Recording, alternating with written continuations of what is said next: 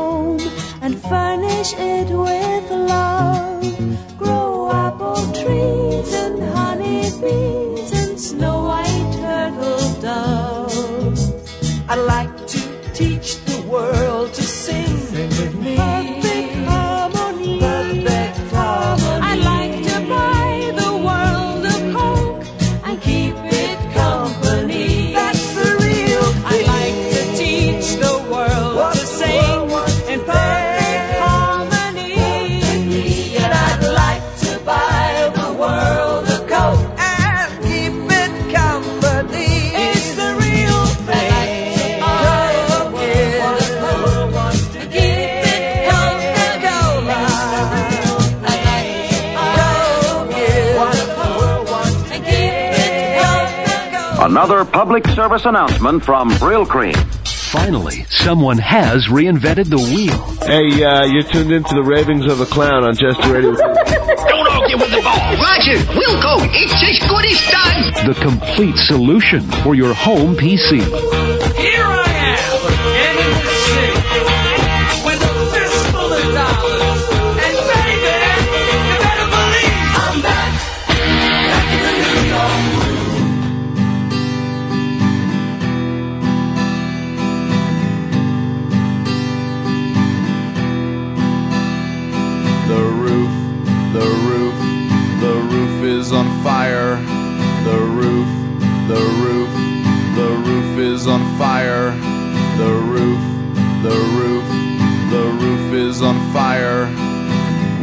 Don't need no water, let the motherfucker burn. Burn, motherfucker. Burn.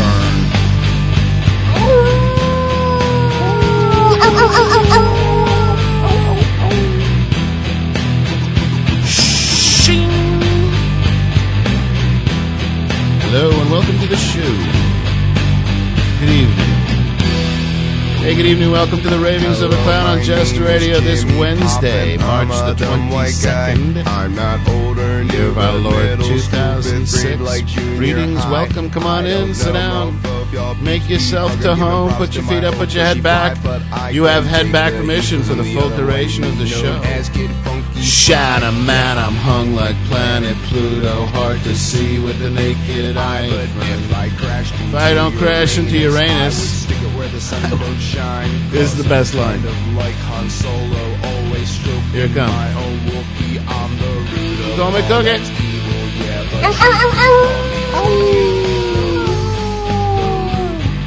All right, that's enough of that, Bob. Bob. Bob. Hey, welcome to the show. Put your feet up, put your head back. Such a show as Grandma Jester used to say, hanging behind the glass with the Lord of Sin. Yo, Lordy. Yo. Lordy. Ow! As Bessie used to say. And SPo. Good evening, Mr. Poe. Hey, good evening, Jester. How you doing, bud? I'm doing pretty good. Long time no see. I know. I traveled all the way up to a place outside my universe. You know, we use a special technology here to enable us to communicate directly with planet Earth. It's something Bob the engineer developed many years ago. It's exclusive. It's called RRLC. Do you know about this, Poe? Nope. It stands for really, really long cable. Oh, that was that thing that was in the front door. That was that big, thick thing that pretty much runs through the whole place. And that's how we get our signal here from a secret location outside your universe to the uh, homeland. Yeah, well, And we used a similar method to transport you. I hope you didn't mind being shackled and blindfolded. I understand. Yeah. Because otherwise we'd have to kill you. No, it's not worth it. But normally you're from uh, the northeast uh, of uh, the United States, uh, w- thereabouts. New York. And uh, you're pretty much uh, It's still winter up there, isn't it? Uh, yeah, we got winter. Actually, first day of spring, probably. I'm sure you celebrated it by playing. We only have one season here, actually. where at this universe. Yeah. We only have the one season. Yeah. Well, I was going to let It's you fill in the joke. It's, it's beautiful. There's no joke. It's it's it's beautiful, uh, perfect weather, 24 hours a day, seven days a week, 365 days a year. It's ideal weather. So this is one of the reasons we moved here. You know how like why people move to California Well, the weather. because of the weather. I, I brought a sweater just in case. I see. Well, keep it in the luggage. And uh, such a playlist we have for you this evening. We're going to look at the grand old tradition of uh, radio, broadcast, and otherwise, and what a kind of unique thing it is that uh, we sit around and listen to other people talk, play music. I was doing it ever since I was a kid. I was fascinated by DJs. And I grew up uh, in New York around uh, the same place that uh, SPo did. And I grew up listening to, uh, at first, of course, my station was CBS. Cousin Brucie. Was that your station? Uh, ABC actually. Oh, really? Yeah, ABC was the other guys. But CBS was cousin Bruce Morrow, and of course, Danny Dan Daniel, and Harry Harrison, and Dan Ingram. Dan Ingram. And uh, they all had that little song. Yeah, everyone got a song. and they had I like tons of echo. I thought their- that was the most amazing thing about this show is that you didn't immediately have yourself do the heavy echo. the jester. Every time you want to start talking, But that cousin Bruce Morrow, man, he was some kind of like almost robotic plastic human being. He was the most friendly. Uh, Good evening and welcome, and he always played these amazing oldies, and he knew every tiny little detail about all the tunes, you know. But he was like fan- fantastically obnoxious. And then, of course, when we got a little older, I switched over to LIR No, not me. ninety nine X. No, yeah, PLJ and um, WNEW. Oh yeah, Pete Fornatale and all those guys. Yeah, Scott Muni and Alison I- Steele, the Nightbird, and Vince Scelsa and Roscoe. And that's, by the way, remember I used to sign off with uh, "Remember I Sure Do Love You So." That was what Roscoe used to Oh, say. really? Yeah. no idea. Vince Scelsa started every show with it, that. Um, Dorothy. Yeah, yeah, yeah. I don't think we're in Kansas anymore. Right. And and then there was Dave Herman. He had the Right. um, uh, that that Sunday morning breakfast basket or some shit like that, and he played you know like extended length tunes only on Sunday yeah, morning, Yeah, he would play only Springsteen most of the time. or like you know fourteen minute Hendrix tunes. So yeah, I grew up on that shit, and the and the way that I always pictured the DJs and the, what what I saw, I went in with Johnny Klein. Uh huh. to go see CBS. His mother, remember, was a school teacher. And she said, Oh, you boys love the radio. You should go in and visit a radio station. They'll give you a tour. And we were like, What? And we went on a fucking train, went into Manhattan. You know, we were probably like 13 years old. And we went up to CBS, and his mother had made a reservation for us for a tour. And it just fucking blew my mind. And the way, you know, we saw the freeform radio worked was the DJ would come to work like a half hour early. He'd go into the fucking library room and he'd pull the shit off the albums that he was thinking about on his way into work that day. And he'd hand them to the fucking engineer with little labels saying cut one, cut seven, cut nine, whatever. The engineer would cue him up in that order and he would talk it however fucking long he wanted to. And then when he gave the high sign to Bob the engineer, he'd start the fucking tune. He'd talk right into the fucking tune. Right- right to the- ten minutes, right, no, to, the right to the very very first vocal. syllable, Yeah. exactly. And uh, Hitting the post. yeah, hitting the fucking post. And he would talk about three thousand fucking miles an hour, and always say cool, interesting shit. Yeah, a lot, a lot of rhymes. Yeah, a lot of rhymes. That's right. And um, and th- and then of course came the playlists. You know, the corporate playlists where. Uh, these executives would hand down these playlists and they would say you'd have to pay these play these 14 songs in this hour and the DJ said well then we we can't talk and they said yeah the 14 songs you know in the hour and that's so re- freeform radio was Right. That's why you're listening to the Jester. That's why you listen to Jester Radio. Because where else are you going to get it? We don't need no stinking badges. Am I just a miscreation? No one knows the truth. There is no future here. Dar Williams on Jester Radio. Please don't fuck with that dial. you listening to the ravings of a clown coming to you from a secret location outside your universe.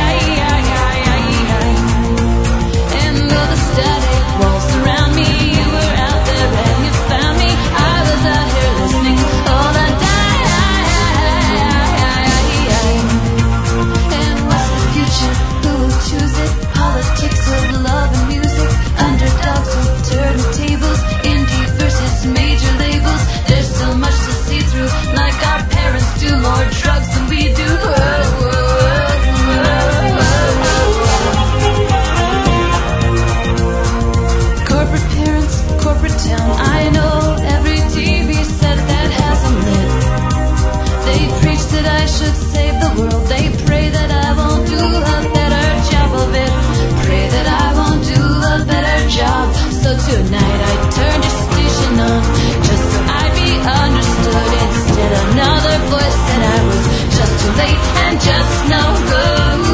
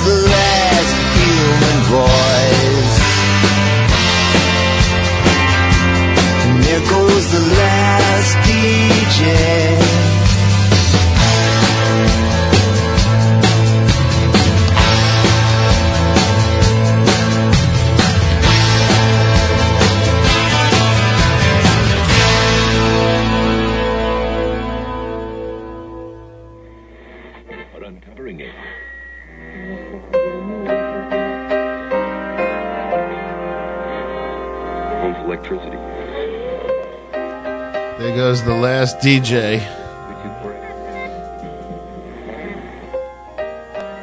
To play what you want to play and say what he wants to say. Tom Petty on Jester Radio. Dar Williams before that. Are you out there? Can you hear this? Jimmy Olsen, Johnny Memphis. I was out here listening all the time.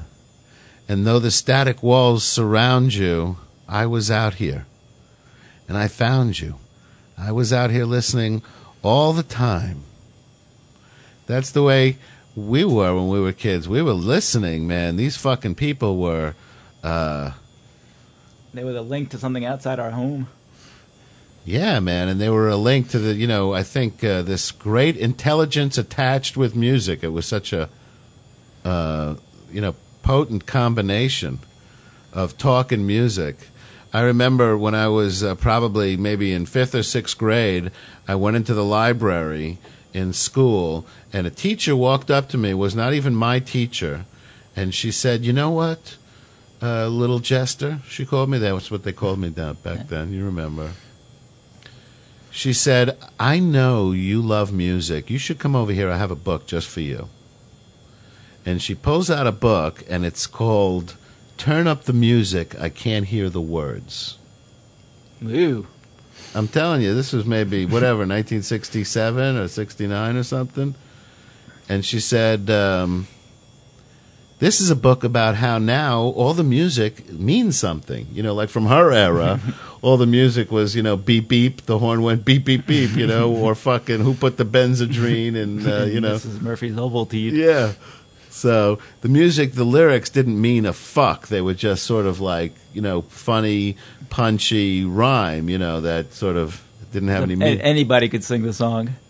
And now these songwriters came along, singer songwriters had come along in the 60s, and the words they were writing was cool shit. And this book was about this like new revolution in music where the words started to count.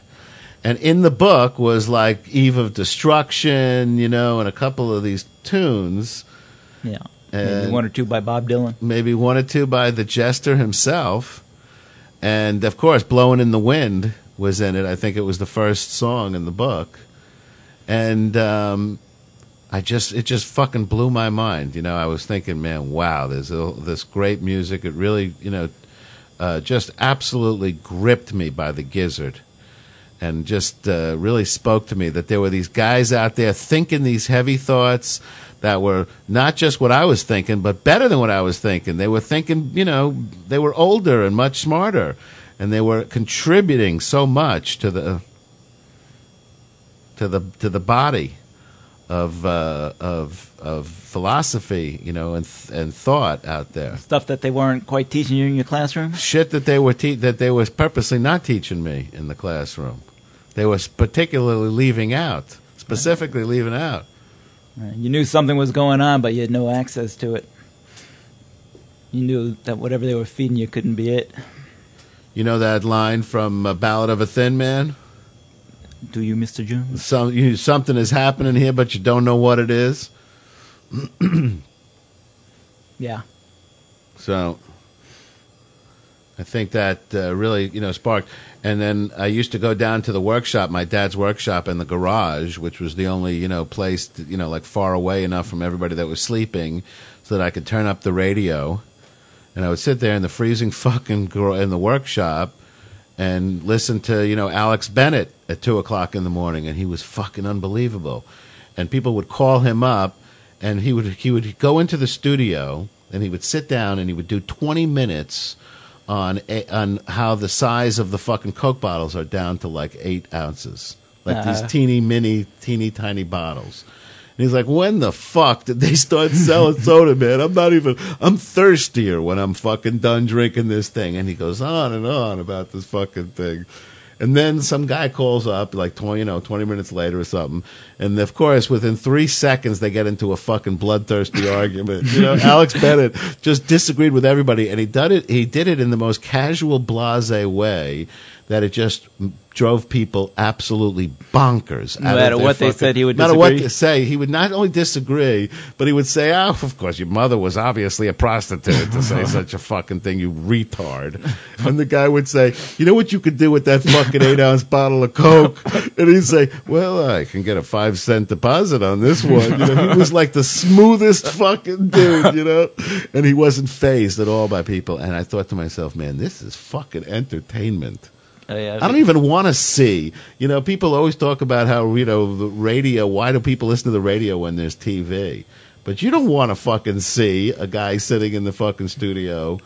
Yeah, it's such bullshit, Jess. I don't even know why you think that you could say that to your audience. What a load of horseshit. You think so, really? I don't know. I'm getting it going. Oh, you're ta- oh you're baiting me. I see. Fuck you, you fucking retard. Where'd you get that shirt? I'm not wearing a shirt. I was just up in the Yukon. I have several inches of insul- natural insulation. All right, that was a fur shirt. No, that's just me. That's my yellow dress. what was that line you said from some like ten year old show where I like like uh, some old girlfriend calls me up or something and she's like hot. She sends me a picture and of course here I am. Some Oh, yeah, oh, with the Jester's some logo. Fifty year old guy with a beard and a yellow dress. Yeah, I had no idea you actually looked like that. Of course, I had didn't have as much to offer as what she did. I had I went through a lot more changes since high school than most people. I turned into Mr. Natural. Yeah. You know that was the original graphics of the website. Was Mr. was all the R. Crumb art.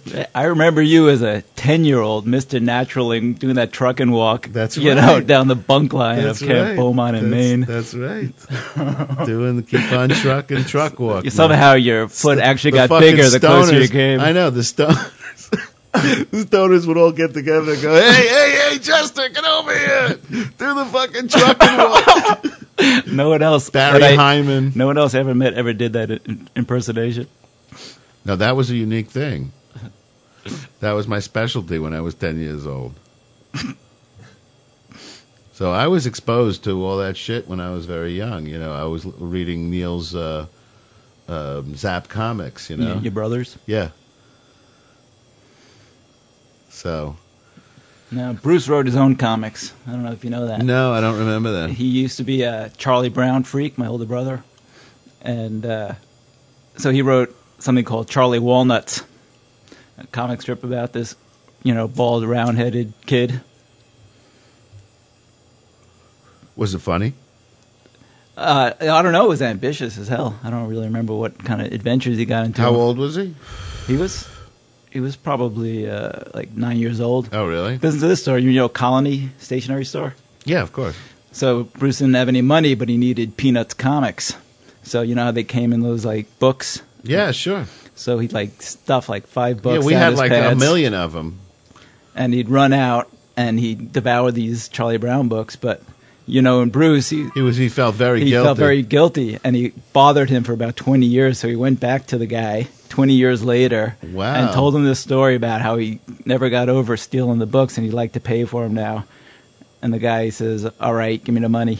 You Uh. know, he didn't appreciate the story at all. but but was the the same owner yeah, same fucking guy. of Colony Candy Store? Yeah. No shit. Yeah. I thought he was the same owner when we were kids for like 50 years before that. Yeah, I think he died as soon as he got the money. I see. Otherwise, there'd be some kind of Twilight Zone episode involved there. You remember that one? Walking Distance? No. Where he goes back to his childhood town And the same Jimmy guy, Stewart. and the same guy is like the you know is behind the counter, you know, and the, and the Sunday ice cream sundaes are a dime, you know. Saying the same shit he did back then. Yeah, everything's exactly the same. Yeah. and What was the big twist? You know, there's always a twist at the end of every Twilight Zone. That's the trademark of the format. And on that one, it turns out that you can't go home. It was called Walking Distance, and he stopped at a, at, at a gas station like a half a mile away from this town. And as he walked into the town, apparently he went back in time. And he saw himself as a little kid, and I've done that. he went back to his mother and father and said that, and somehow convinced them it was really him. He showed him his driver's license and and he dropped his wallet and he ran away and his father caught up with him and he goes, "Look, I looked in your wallet, you know, and the money there was from a date, you know, that hasn't happened yet for 25 years."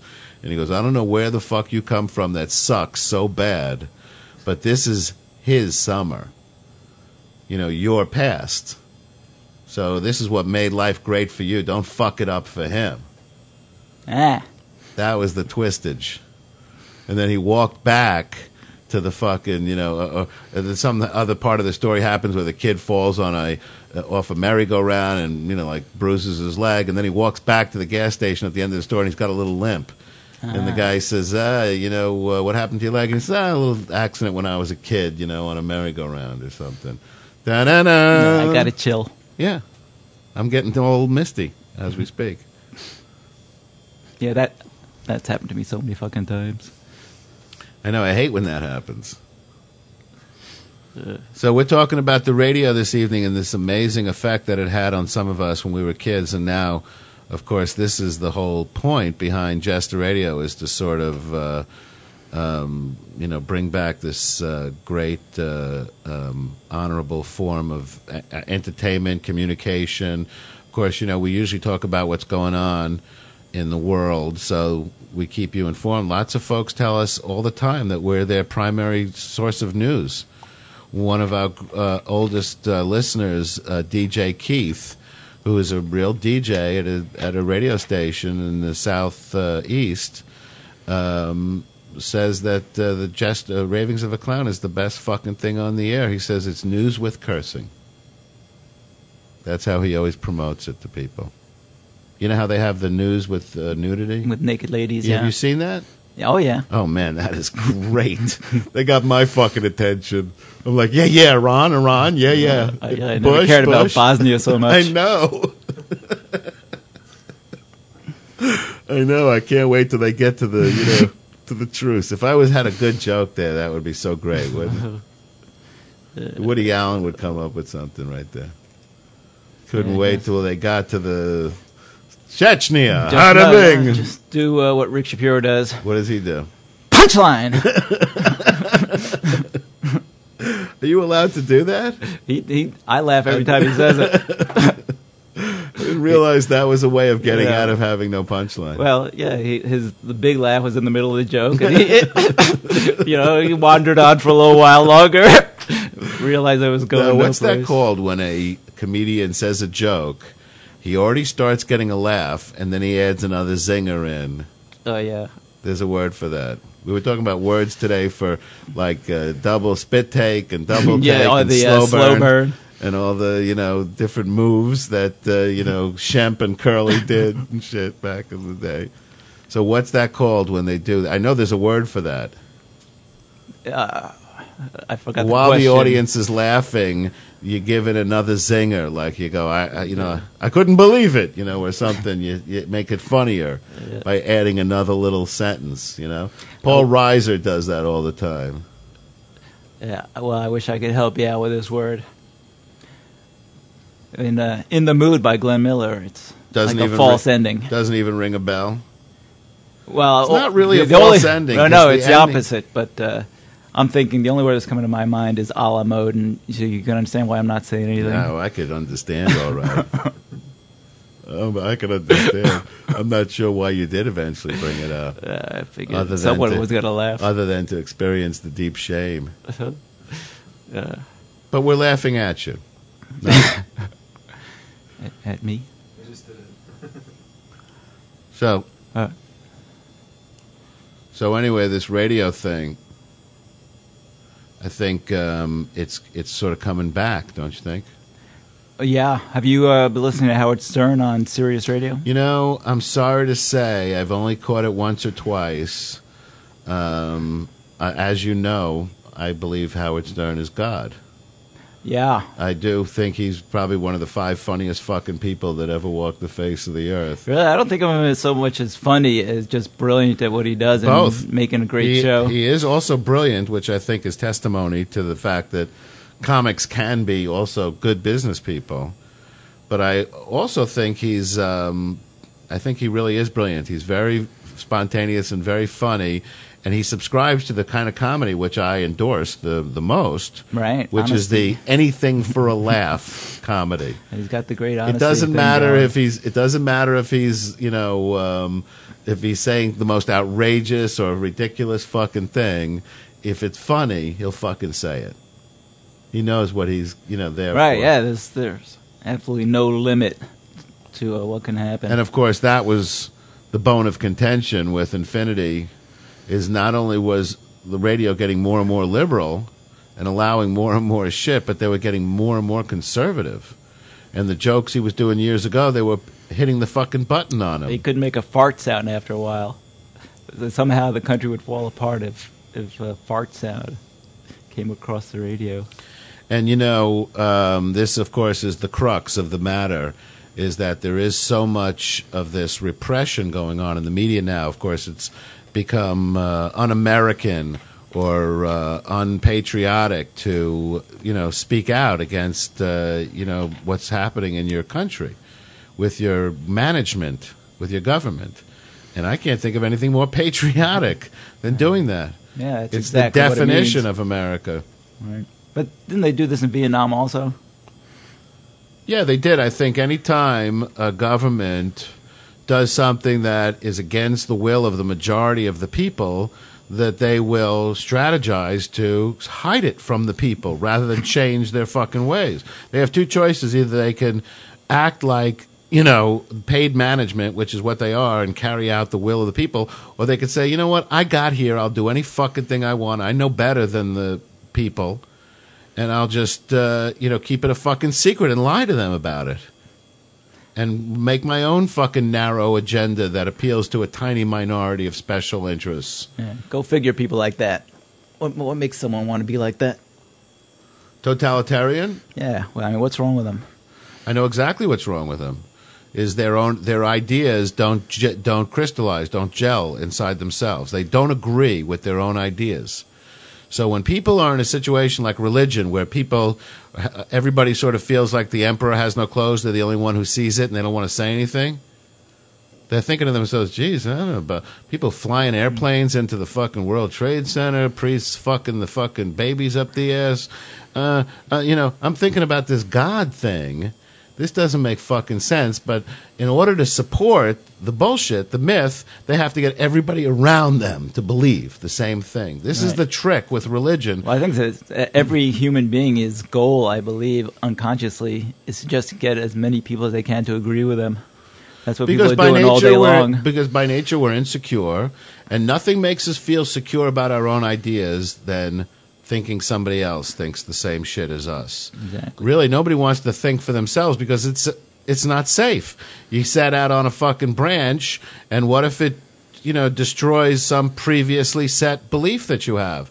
And suddenly you're not maybe in disagreement with people you care about and they'll look at you differently if you think a certain way. Think of all these children that are born you know to the Cl- to the Ku Klux Klan people and they're like niggers are bad. And if you go really honey why? And they go because they're smelly. And then you go well have you ever actually smelled a nigger? No but niggers are smelly. Niggers are bad. They just fucking chant this shit because then they don't even have a fucking chance. Right. That's and turn on the radio. Suddenly, you get another thought other than your father's retarded uh, musings. That was the thing that killed me about Alex Bennett because I never in my entire life, growing up on Long Island, going to fucking school and going to, you know, synagogue, I never in my entire fucking life heard anybody talk to another person like this. And this really fucking opened my eyeballs, really changed my fucking life. I was thinking, wow, people can just open their mouths and say any fucking thing that popped into their head. And not only is it not get beat up, and not only is it brilliant to listen to, but eh, my God, it's fucking hysterical. It's like uh, being on a roller coaster ride.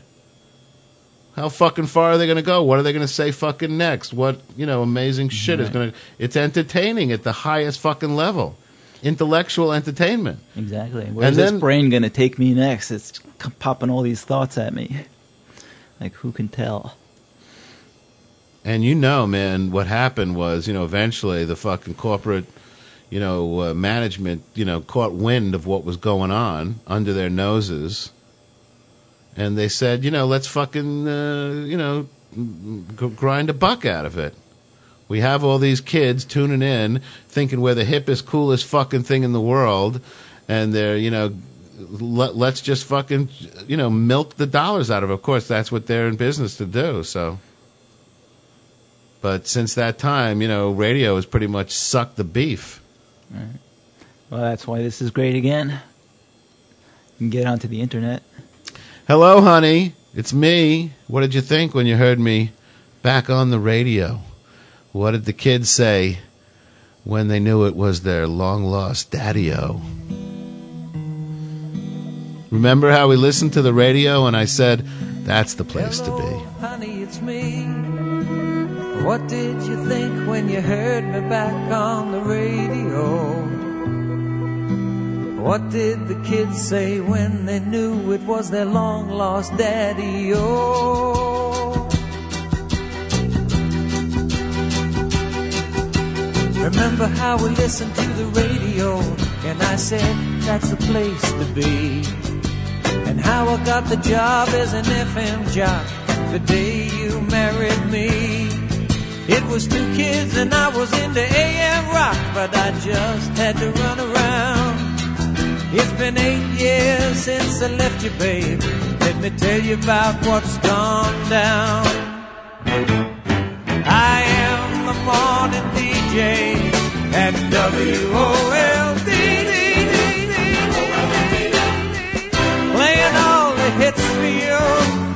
Wherever you may be. The bright good morning voice, who's heard but never seen. Feeling all the 45, going on 15.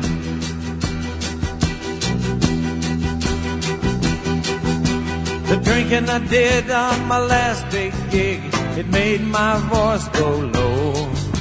They said that they liked the young sound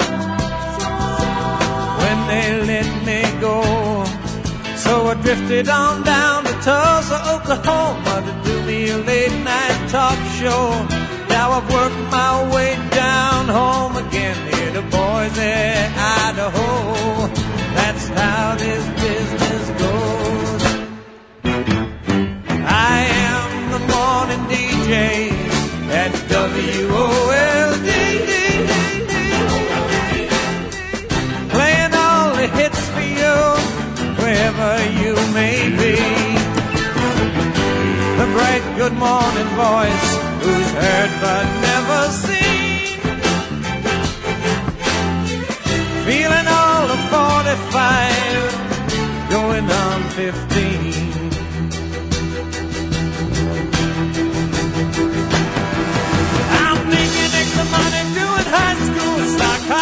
A big time guest MC. You should hear me talking to the little and listen what they say to me. I got a spot on the top of my head, just begging for a new. There's a from sitting on but it's never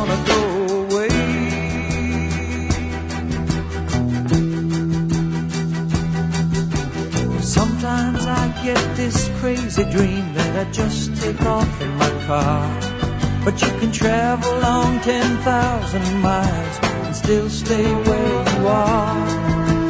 Thinking that I should stop this jockeying and start that record store. Maybe I could settle down if you take me back once more.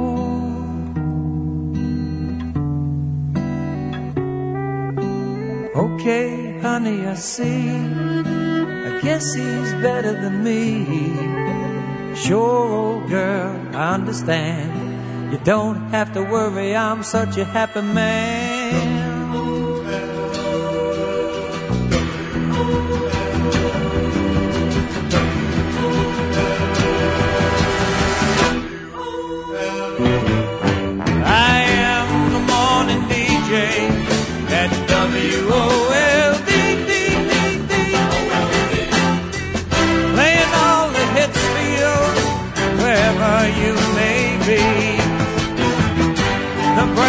morning voice who's heard but never seen. Feeling all of 45, going on 15. I am the morning.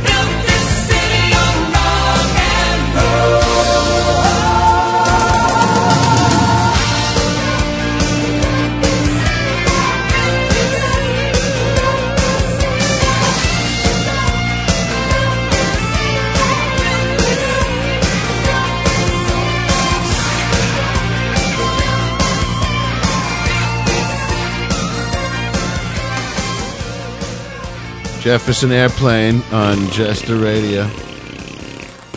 Or whatever became of them, right? What was they went from Jefferson Airplane to Jefferson Starship to just finally Starship. Then just a shit. and then puh. and that was, I think, their last redeemable tune because of the special effects. Marconi plays the mamba.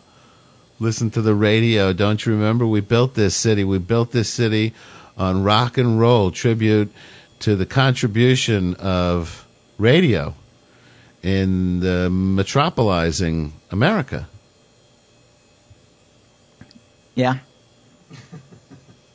and you know helping to you know make a community out of millions of people you know a single voice and millions of people tuning in and you know listening and scratching their noggins and phoning in and saying hey that's cool or hey that's bullshit i remember uh, i was once on you know i remember all the different times i was on the radio you know All right, let's hear them. well i'm not going to tell you all of them but one of them was when i called Alison Steele the nightbird What what she have in the background there? Was it like wind chimes? She played something? that flute, funky Oh, yeah. ass flute music, and while she did, she would read some spacey hippie style poetry. She opened every show with this really sexy. You remember her Yeah, voice? yeah, it was just mind-bogglingly sexy voice. And she recited this poetry, usually some kind of fucking I don't even know what the hell it was. Did you ever try to interpret it? Oh, ever? Did you ever succeed? Are you joking? Yes, I frequently called in in response to the poetry that she s- recited, and I once got through. Hmm. And I gave put forth a very strong argument against the uh, mor- moral of this of Ah. this uh, poem that she read, and um, she was extraordinarily warm and. She called me like honey, like and baby, like. Were, five were you trying to be I combative? was like, not at all. you were just trying to have a nice really- discussion. Yeah, exactly. And she was so like receptive, and man, that's a really good point. And you know, she was not married to her idea at all. She was all about stirring up talk and you know getting people to think and disagree. And there's this amazing um, energy that comes when people are th- you know thoughtfully argue their points and uh, you know not Uh, nothing better. not in an adversarial way, but you know, um, really all sort of contribute, throw their own little sticks into the fire. You know, it's amazing kind of energy that comes out of that, and that's what these people generated: a single voice, millions of listeners, and everybody was frozen to their fucking radio. Or you know, the cool thing about radio is you could do other shit. I used to bu- build models when I listened to the radio when I was a kid. Yeah, I could paint a whole picture and think about the radio show when I'm looking at the picture. Yeah, that's very cool. You know, speaking of which, I have a whole set set called Where and When, totally personal, totally personal playlist of a whole shitload of songs and the shi and the memories that I Oh, have. yeah, that's great. And I'm going to invite other people to, you know, tell their stories and send in their requests. Yeah. Um, but I'm I got a great playlist for that because you know I have all these incidents in my life and I always don't, remember. Don't worry, baby was one of my favorite ones. Yeah. Yeah, that's one of my favorite ones. So So here we have this uh, experience, you know, when we're kids, and like everything else cool that were, you know was going on, we were kids in the '60s and '70s, went away. It seemed like the country really got very conservative. I remember feeling when I was a kid that pot was going to be legal like any fucking day now, Right. and now I think it's totally hopeless. It just seems to, to be much, much worse. Yeah. I don't know. It uh, you know things are always changing. Everything at the time it looks bleak like this. Well, everything happens in waves, I think. Yeah. So you remember the 20s were an extremely liberal time in the in the United States, much more liberal than they are today. Oh yeah. So everything comes and goes in waves. So you had it in the 20s, you had it in the 60s. Maybe we're due. We, we're, it, it causes, ready for a revolution. It just causes it to happen. You know, you squeeze something long enough, something it's gonna pop out the other side. That's the law of physics, isn't it? I think exactly the law. That's Every- what that's every- what I got at the, every- the A on the test. Every action has an equal and opposite reaction. yeah, squeeze it and something pops out. No, I don't think that's the law. Yeah, Mrs. Harrington gave me an A for that answer. I remember in uh, music school in Berklee, we had these, um, you know, everything had the the school crest on it, and it says "esse quam videri" in Latin underneath it, which means like to be rather than to seem, which is a pretty cool little Yeah. motto. But the running joke in school was that it stood for anything can follow a one chord. Because we heard that like forty times a day in school. It Uh. was pretty much like like saying, you know, hello. I went to a JFK elementary school, jail for kids.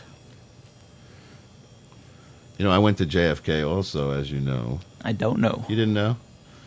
I went to JFK and went to got stuck in the uh, jail over at the Strawberry Festival. Couldn't go to the second half of the school every year for four years.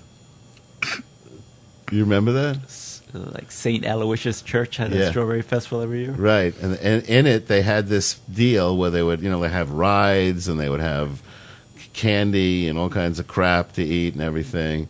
And in it they had this deal where you could buy a ticket and you're allowed to stick anybody in jail. And, you remember this? No. So who put you in jail? Everybody. The first fucking second I was there, I never got to go on a single ride ever in the four years. I got there instantly. Fucking some. That can't be true. I swear to God. So what were you like sitting in that jail all day? I you had to buy your way out, so I would Well, be screaming at people as they walked past. Were you having ticket. fun or were you completely miserable? I had the time of my life. it was always some hot chick that stuck me in the Oh, jail. yeah. So it was a kind of a, a kind of like a. Um, you know what's that little Abner? Uh, you know Sadie. It was kind of a Sadie Hawkins thing. Uh-huh. Chicks were always getting guys in the jail. Ah, So it was a status symbol. to be in there. Yes, total status symbol. And then, of course, I'd be stuck because the way to get out was you had to buy your way out. You had needed like five tickets to get out. Everything was with And tickets. so people had to give you a ticket. you had to forfeit any tickets you went when you went in. So you had to beg your way out by yelling at passersby. The jail was centrally located in the center of the fair. This was entertainment. I must have been hanging out by the cotton candy or something. And then, and then, as people went by, you would be like, "Please give me a ticket," you know. And then, if you knew somebody, they'd give you, throw you like a ticket. But half the time, I could never scrape up the five full five tickets. So Well, after to the get lunch, after lunch, everybody went back to school, which was two feet away at JFK, and I would be stuck in jail for the rest of the afternoon. And then I'd come in the next day, and I'd say the same excuse every fucking year. I'm not buying this. My hand to God. So the, no one was at the fair except you were stuck in some sort of plastic me paper like, jail. Me, uh, yes, like some plastic. And who was paper. watching you? Me, The nuns? No, there were other people at the fair, like mothers with little kids, just not the kids from our, you know, grade school. Right. And if you escaped to go back I could escape any fucking time, but it would always be like me and um, uh, Barry Glazer stuck in the jail together. You remember him? uh, yeah, he was a he was a no account. He was a no account, really tall, handsome. Yeah, I don't remember him. funny. actually. He was a very funny dude, and uh, so yeah, JFK. I went to that school for four years, and I never once heard that it was called jail for kids. Oh, really? Yeah, Yeah, You weren't in my class. no. But it was a great school. I recall. Yeah, you walk. I had good years there. You walk in the front door, you climb up the stairs, and you walk out the back door, and you're s- still on flat ground. It was completely flat. That's what you're saying. No, it was somehow built into a hill, and I couldn't figure out how I went upstairs and walked out the door, and I was still standing on the ground. Wow. You were taking a lot of mushrooms. That's where they left me back a grade. Right, that very right after that question, I had to do two second Was grades. that related to the drop as a child, or was that just? well, the drop was definitely before that. Hey, you tuned into the ravings of a clown on Jester Radio, hanging with SPo and uh, Lord of Sin behind the glass. It's Wednesday, March the 22nd, the year of our Lord, 2006. Back from the Yukon, and boy, are my arms tired. And we've been talking all night. Don't you wish you had a fucking uh, snare drum? Um, and uh, we've been talking all night about radio and not only the uh, great contribution that it's made to the world, but uh, the re- the cool, very cool resurgence that it's having with internet radio. We started doing this some seven plus years ago, um, and there was you know like um, fifteen other fucking stations out there. And I remember some nights I would do, you know, like two hits of acid and do like a seven hour show Right, before like it was ever recorded or anything.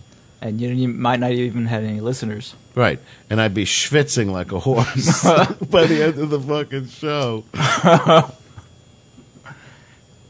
I'd play like every single song in my MP3 collection, you know. Talk about Bessie.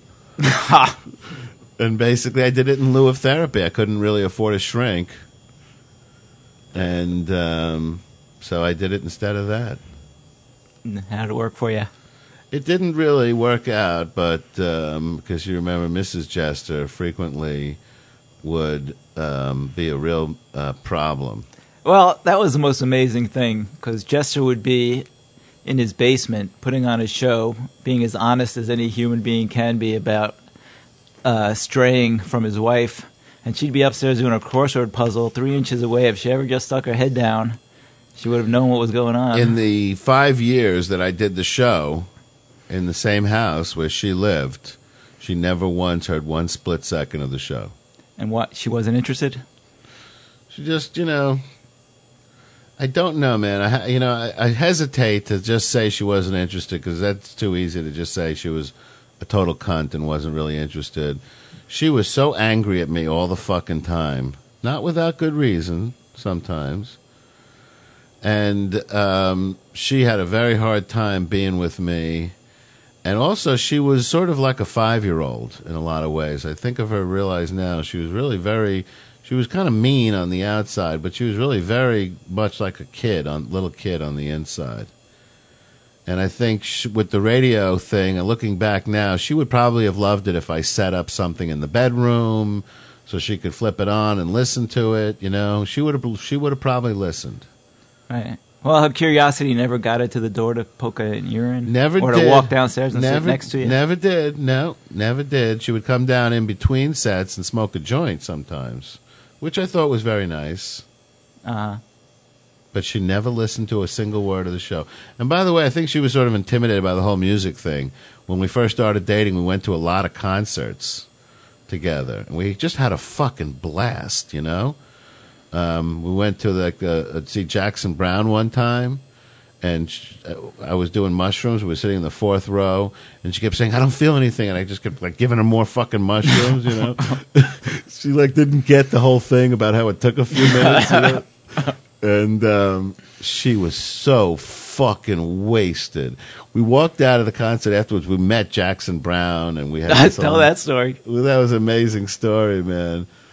And um, we go outside, and we look up, and there's a wall, probably maybe like thirty feet high. Okay, we're in like some back alley, walking out Mhm. to the car, and this is in Phoenix, Arizona.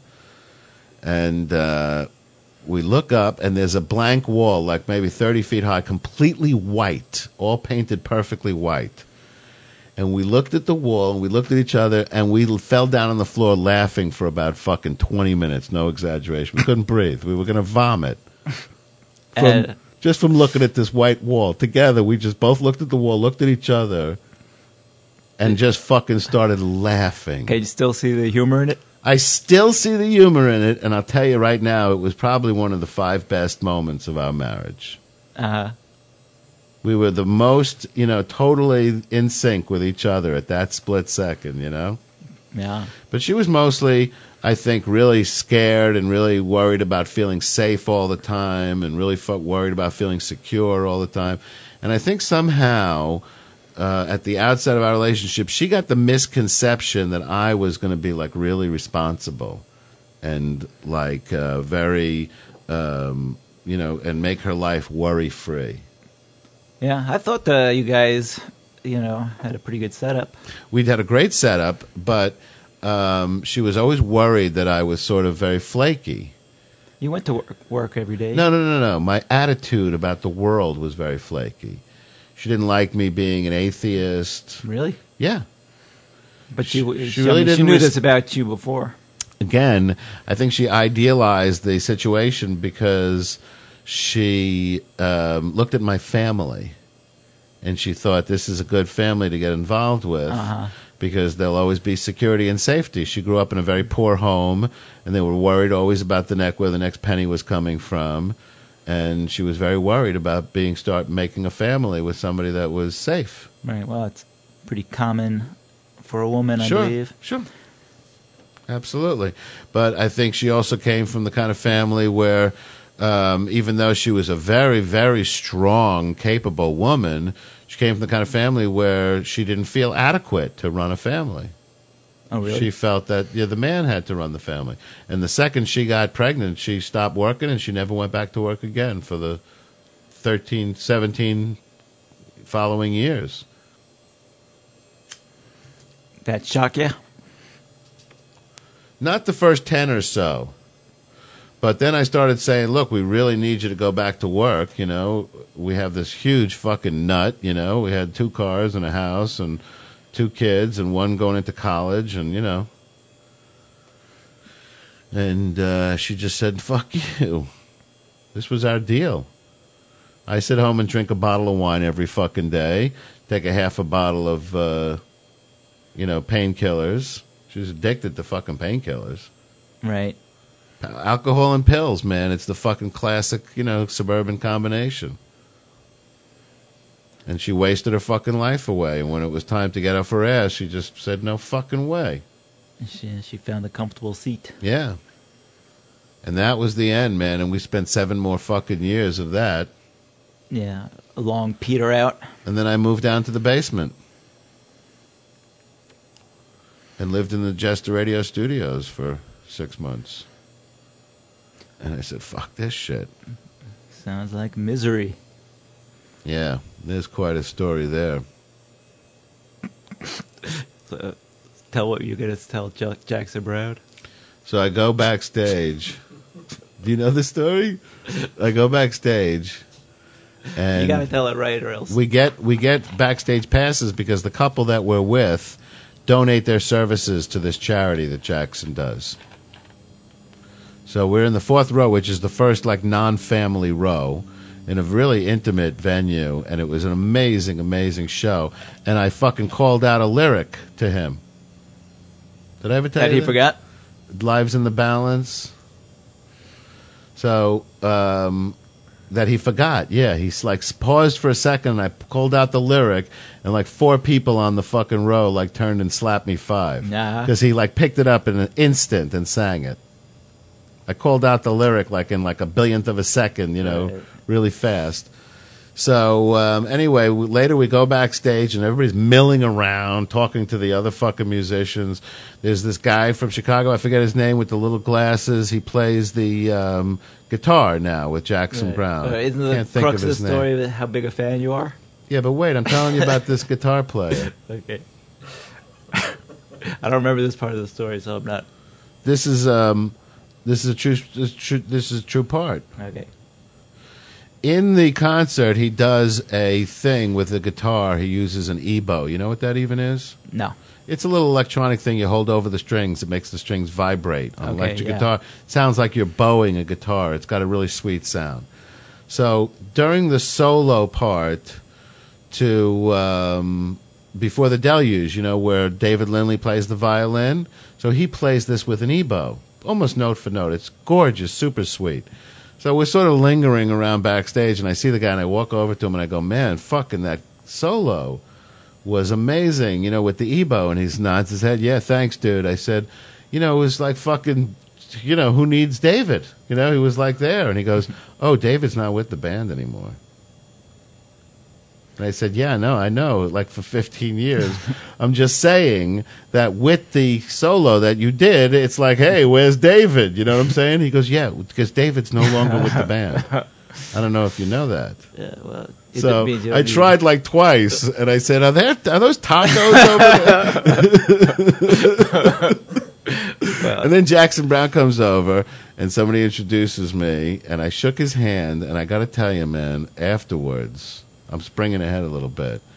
Afterwards, the whole other group comes running over to me. They were like hanging over by the stairs, and they come running over and they go, "Well, how was how was it? How was you? You were talking to him for a while. What happened?"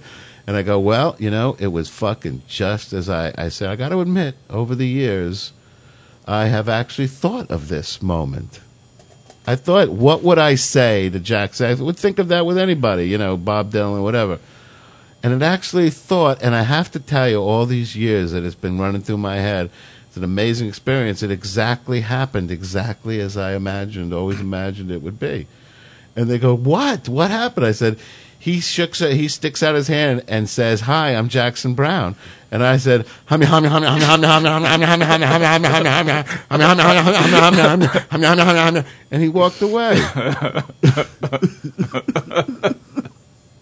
and I fucking said, "Holy shit!" That's just the way I thought it would be. No, but at some point in there, he said something like, "You're the guy who saved my ass on Lives in the Balance," and I said, "Oh my god." Did you hear him on uh, what is it, Storytellers VH1, where he's telling Yeah. the story? He's doing an Eagles tune. He gets the lyrics wrong. No, I don't remember. The that. audience gasps. He has no idea ah. why. It's like what a woman can do for a man is what he sings, and the audience goes, "Oh my god, what a woman could do for a man." That's our Jackson Browne. Oh, thinking. Oh, no. his Freudian slip. and it's to a man, obviously. Yeah. She found out a long time ago. Something like that. Actually, whatever it is, it isn't what a woman can do for a man. It's what a woman can do to a man. I think so. Uh, we'll look it up. Leave it where it is. Elvis Costello on Jester Radio.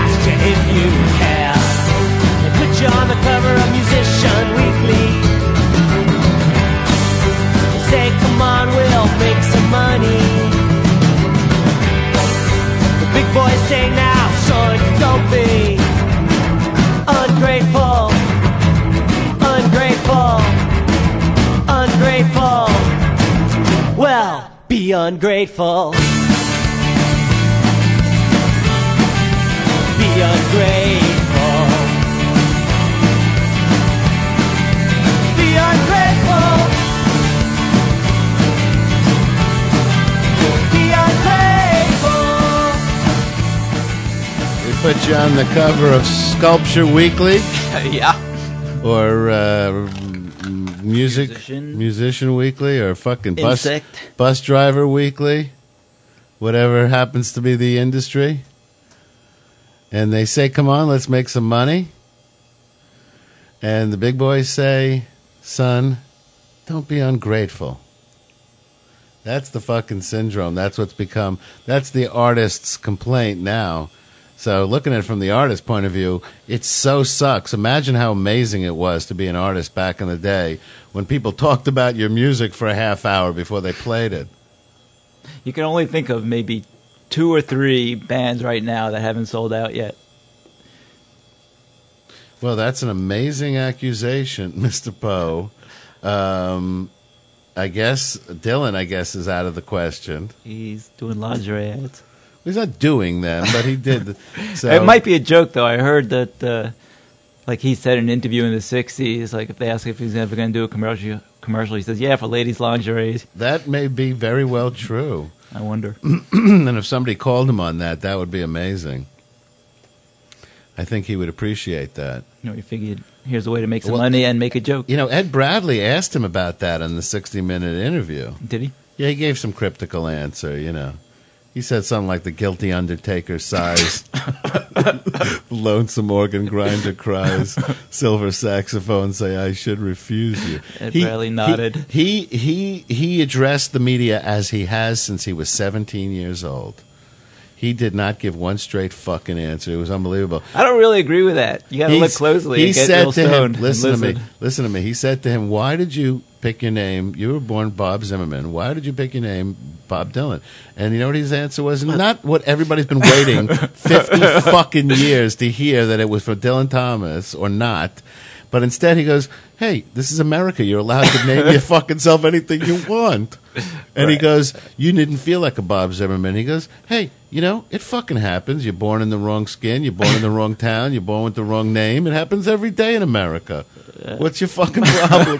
and you're thinking to yourself, "What? Where did we go here? What are we talking about? People are born with the wrong name every day." Says who? And he's like, "Next question." I thought he answered that honestly. You know what? It was not what everybody was waiting to hear, man. Well, and, You- and, that's what's so honest about him is that you know fuck, he wants you to go fuck yourself if you want to hear that answer. Who the fuck cares?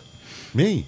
Right, right. I'm but, still but, but- dying to but know Dylan, if that's Susie Orman on the fucking cover. Of course it is. Or not. It's just her ass. Oh, that cover. So, of course, everybody says it is, but why won't anybody just fucking come out and say? You want me to say it? Put an end to this? Yeah, you don't fucking know. Doesn't matter. Nobody knows by now. Everybody fucking forgot if there's some legend or something. Right, well, uh, that's the great thing about reality is we can make it happen right here. That's not great. Reality should be fucking stuck and fixed. I don't want a universe where reality is a fucking flexible, mysterious. Yeah, there's no way around it. No bullshit. I uh, I accept the fact that we'll never, you know, fully grasp it with our pea-sized fucking brains. But I think that the constant. Okay, well, I'll go buy that, but if you can't experience it, then then what? Finish what's, your then fucking. what's the use? What's, the, use what's of, the use of, of what? of having a There's no. We don't have to come up with a that, use. That there's no. Uh, Not everything has to have a use. We're not forming a religion here. Just because the shit is the way it is, you know. I got a no, friend. it's just a thought of yours that I got one one fr- day we'll figure it out. I got a friend. We will.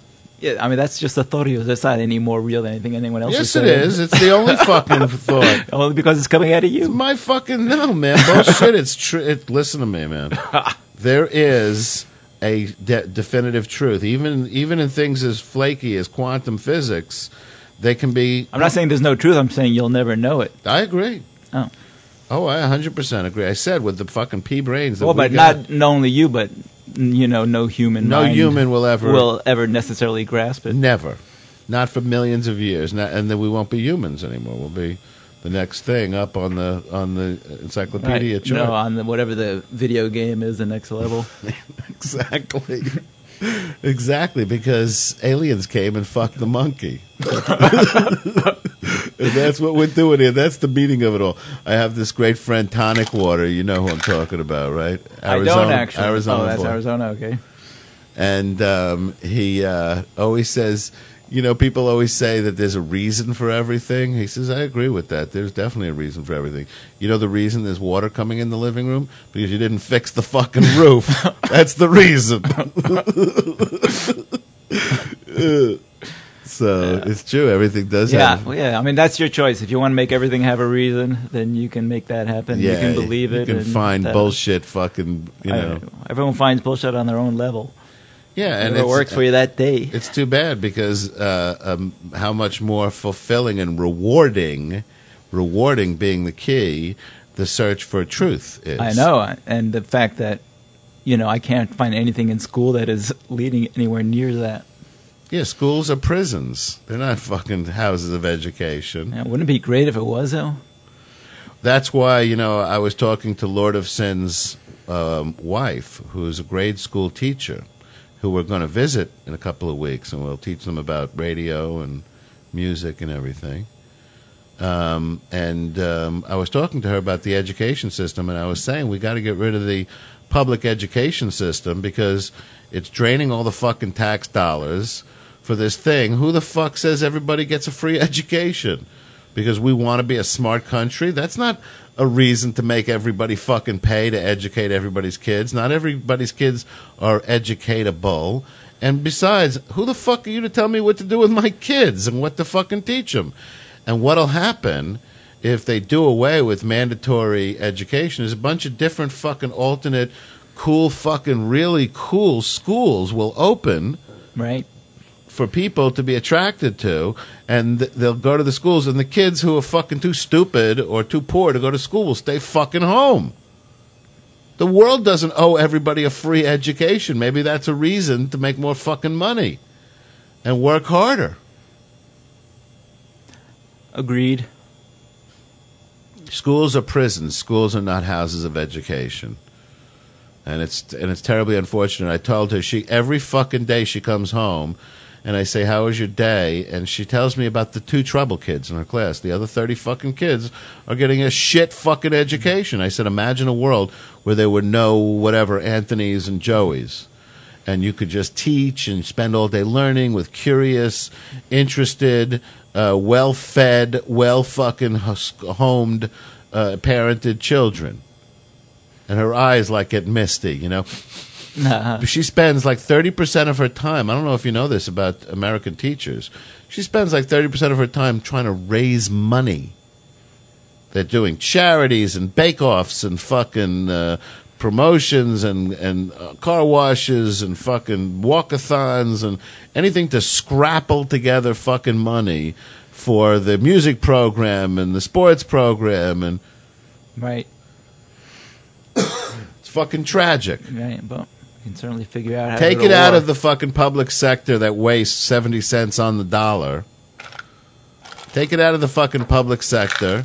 Put it in the fucking private sector where it belongs and let the kids who could fucking are, you know, afford it and can and are um, you know, tempered for that type of environment, let them fucking enjoy it. Make it a fucking business like everything else. And they won't be stuck into this 12 year thing. Maybe some people will do it in eight years. Maybe some people will do it in 15 years. Maybe some people will do it differently for different children. Who? Imagine that, such a system that allowed for differences in children. Every fucking buddy I know that went to school when I went to school went to the same fucking 12 years of school. There, there was no discussion about that. And if you knew the shit in three months out of that fucking 10 months you were in school, then you sat around with your finger up your ass for seven months. There were two kids in my class that somehow, you know, they were, they were, they were like, you know, smart and mature, and they knew things, right? And they were so way ahead of the rest of us that it, it was, it was, you know, a fucking sin to watch their brains, you know, turn right, turn to nothing. Right. And that is exactly what happens in that environment. Your brain turns to nothing. What a terrible waste of time and money and fucking childhood. The shit that I fucking, of course, I made the best of it, you know, when I was in it, you know, just like the the way prisoners make the best, you know, prisoners of fucking war make the best. Look at uh, Hogan's Heroes. those, LeBeau. guys, those guys were having a, LeBeau was cooking up five star treats in the Yeah. fucking, on the, on the uh, hot plate. they made the best of a bad situation, wouldn't you They say? Oh yeah, they even got out to town a few times They- a week. exactly. That's Get some right. They sort of came and went, and they would. By the way, they'd be dancing in the same fucking, uh, you know, Rathskeller that Colonel Klink was a few feet away. you didn't seem to ever notice that. And Colonel Waldenheimen, whatever that big fat guy was, Bruchel. yeah, Brucha. Herr Bracha. So they were making the best of a bad situation. That's what you got to fucking that's do. what that's what you might as well do because That's that's your what- alternative. Well, you know, I don't know. It's a If, if you complicated got a choice and you know you can question. think about it and come down on one side. Should I make myself miserable or should I squeeze a little hope out of this situation? Yeah, it's every minute of every day. It seems to be is basically a fork in the road. You know, where you can decide. You know, what how am I going to? And everything you do affects your life. And um, Don McLean said, you know, there's no need for turning back because all roads lead to where we stand, and I believe we'll walk them all, no matter what we may have planned. So it's kind of comforting thought to think that there's no reason to panic and, and sweat out every single turn and to live our lives and, you know, go through these decisions and to be, you know, sort of okay with ourselves and let ourselves, you know, explore the future with the kind of knowledge that ultimately we'll sort of end up where we're supposed to. Right in the box. Well, uh, prior to the box is what I mean. The universe is expanding. LV. No, don't uh, don't uh, distort my words. I'm not saying that. Uh, I'm saying that there is a purpose for life. I actually believe there is a uh, almost as a sacred, sacrosanct purpose as the phony baloney right to you know. I mean, uh, pro-lifers. There's a purpose that, that you would know about? Yeah. Or that you just live out and it happened for a reason? No, I know. And how no, Jackson that? Browne said somewhere between the time you arrive and the time you go may lie a reason you were alive, but you'll never know.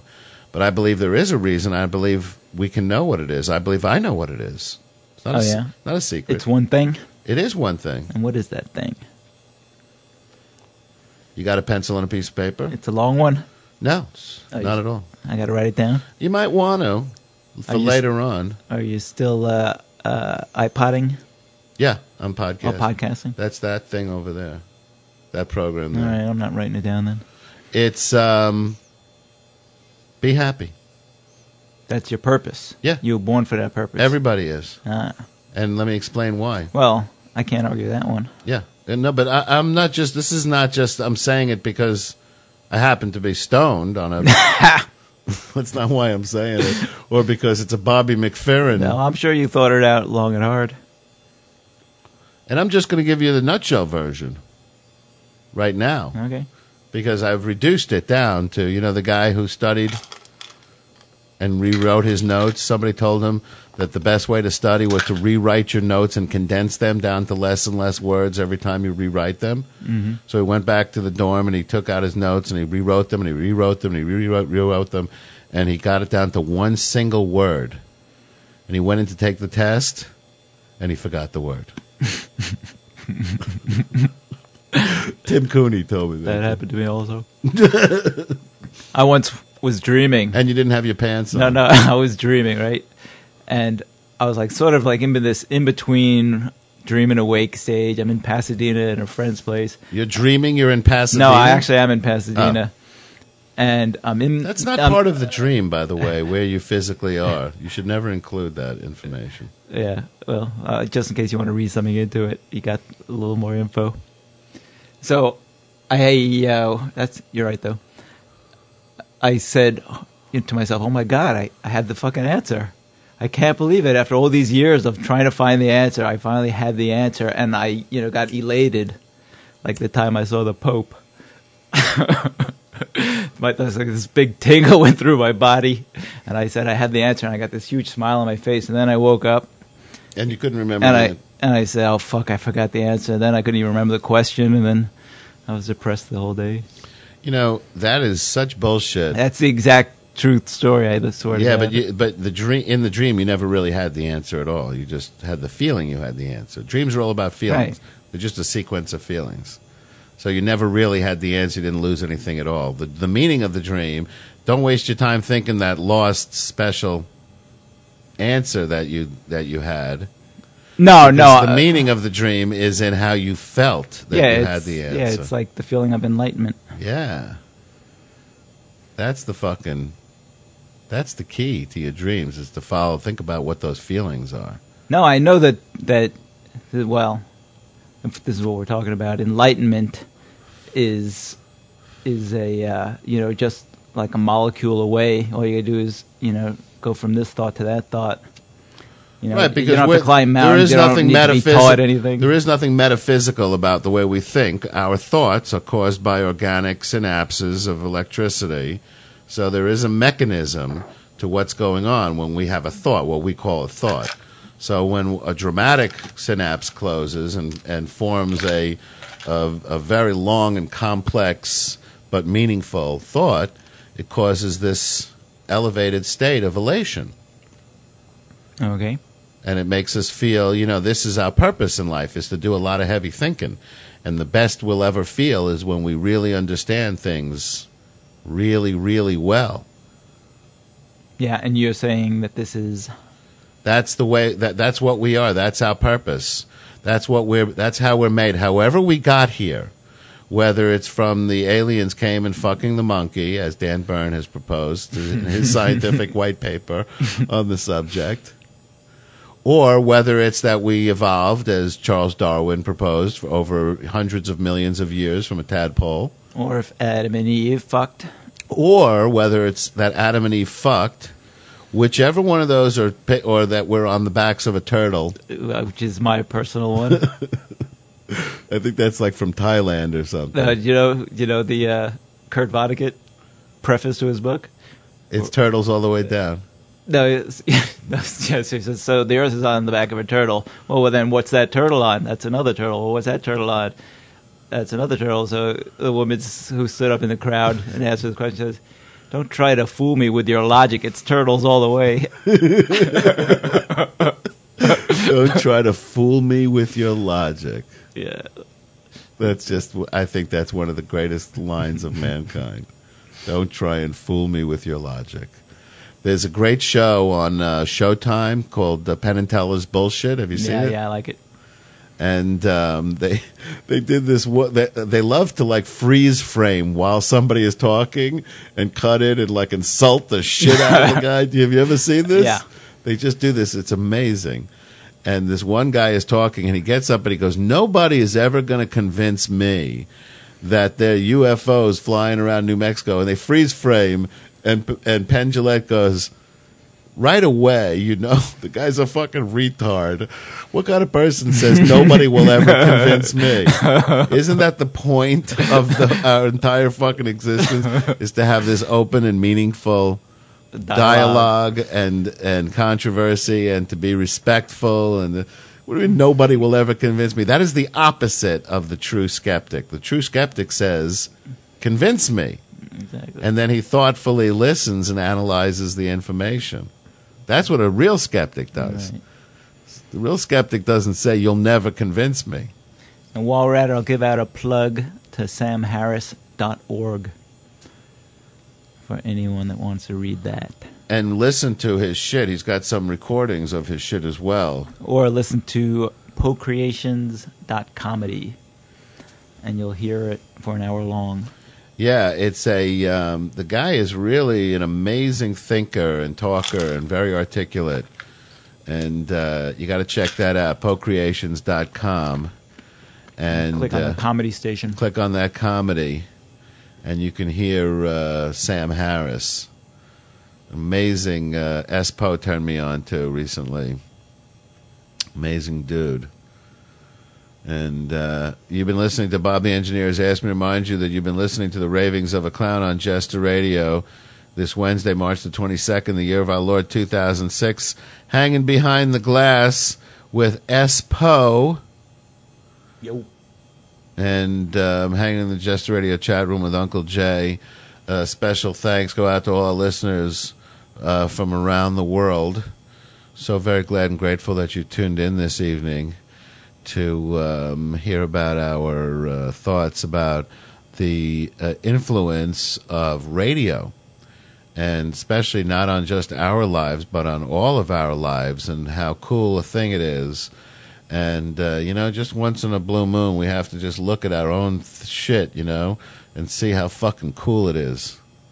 I remember the first way I got into this is when Taz Amin, who we you know consider to be the godfather of Jester Radio, and I were trading software one day, and he goes, "Oh, here, dude, you're into music. This is that program that lets you turn your computer into a radio station." And I said, "Holy what? What the mother of what?" You suddenly had an answered prayer without realizing you were praying. Dude, that may be the exact hitting of the nail on the head with the hammer. Maybe why they invented that phrase for what you just said. And I said to myself, Holy baby Jesus, the internet plus the shit that's going on in my fucking head plus a microphone. Holy baby Jesus, holy baby Jesus. I said it several times more, but I'm not going to take up the airtime. And I had a pretty decent, respectable MP3 collection at that time, probably about 1,500, which was pretty decent. The glory days of Napster. Glory days of Napster, plus I had a pretty extensive album collection, which I digicated.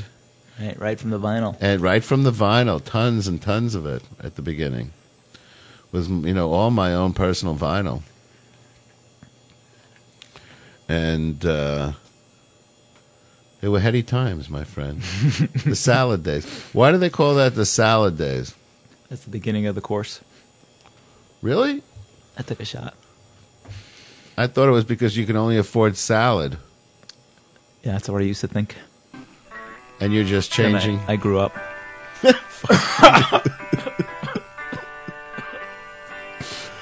You tuned into the ravings of a clown on Jester Radio. Here's a guy listening to the radio, and he's checking it out, and he's thinking to himself, "That's a cool riff," you know. And he picks up his fucking git box. You hear him like snorting a little bit, and he starts thinking to himself, "There he goes." Do you hear it? I, I oh. never heard that before. Yeah. And then he just joins in. So join along with us on Jester Radio.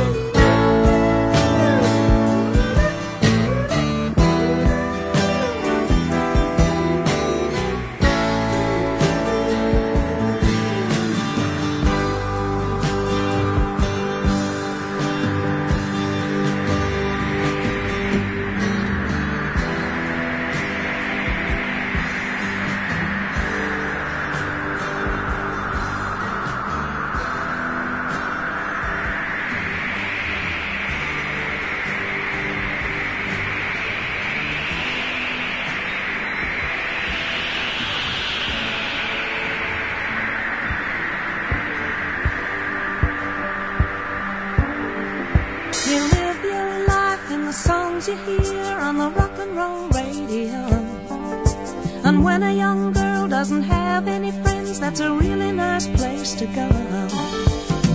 Folks hoping you'd turn out cool, but they had to take you out of school. You're a little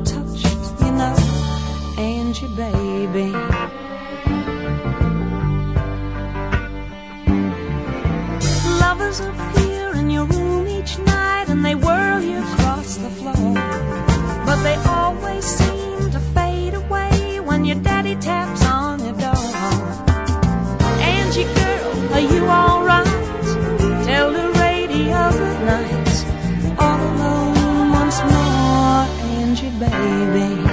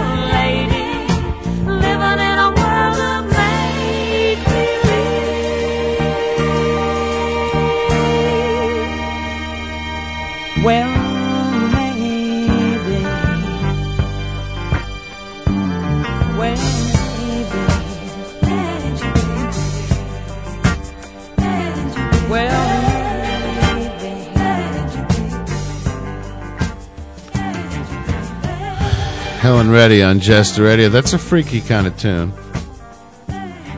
All about how some weird ass fucking chick, the, like the spooky chick from school, gets uh, sucks some like neighbor boy into her bedroom and sucks him into the radio, and she can have sex with him all, anytime she wants. She just turns up the radio, and her parents are always like outside, like, "What are you doing in there, child?" Really freaky, fucking kind of weird ass story there. Helen Reddy was a little more dark than we all suspected. Right. Yeah, she was. Uh, you could hear her roar. That was one of the strange things that I. These are something I think about. Do you ever notice how if a chick is singing a song written by a guy about a girl, she's got no problem, you know, keeping the uh, the word she or her in there, never switching it to guys. You know the gender. I haven't the faintest. ha! You don't know what I'm talking about. I do. I know exactly what you're talking about. Uh, uh, uh, Joan Baez, the night they drove old Dixie down. Yeah, I mean you can name a million of them. Me and Bobby McGee. But for a guy, That's out of the question. I remember when she had that hit song "I Am Woman." Every guy wanted to sing it. It felt, felt the you know felt it coming out of his mouth at one time or another. Had to shut down. Had to, unless they were a homo. Unless yeah, In which case, they would be perfectly acceptable. Right, and you wouldn't uh, be lying per se. No, I think that's the difference between men and women. And why is that? Uh, you know, for some reason, the way we evolved, it worked out better to have the sexes split into two halves. to have two different forms of human was much more. I think this goes to what we were talking about last night about how we evolved as a species that were completely interdependent on each other. If we don't live in clans, we're fucked. Right. No, no. And I think it's further split into male and female because you couldn't fit everything we needed to survive into one fucking species. So when you say why are they different? No, no, no. Why is it okay for a woman to sing and not feel self conscious about it?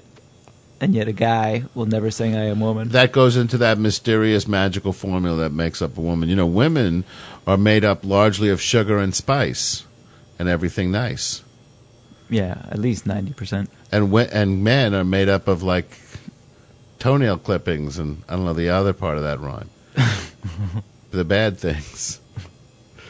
And I think the reason they were making rhymes like that, Little you know, Paper, fucking a thousand years ago, is because people recognize that in the na- in the nature of man, you know, apart from everything else, apart from all the finer things that men have struggled for, as Jackson Browne says, there has always been and always will be war.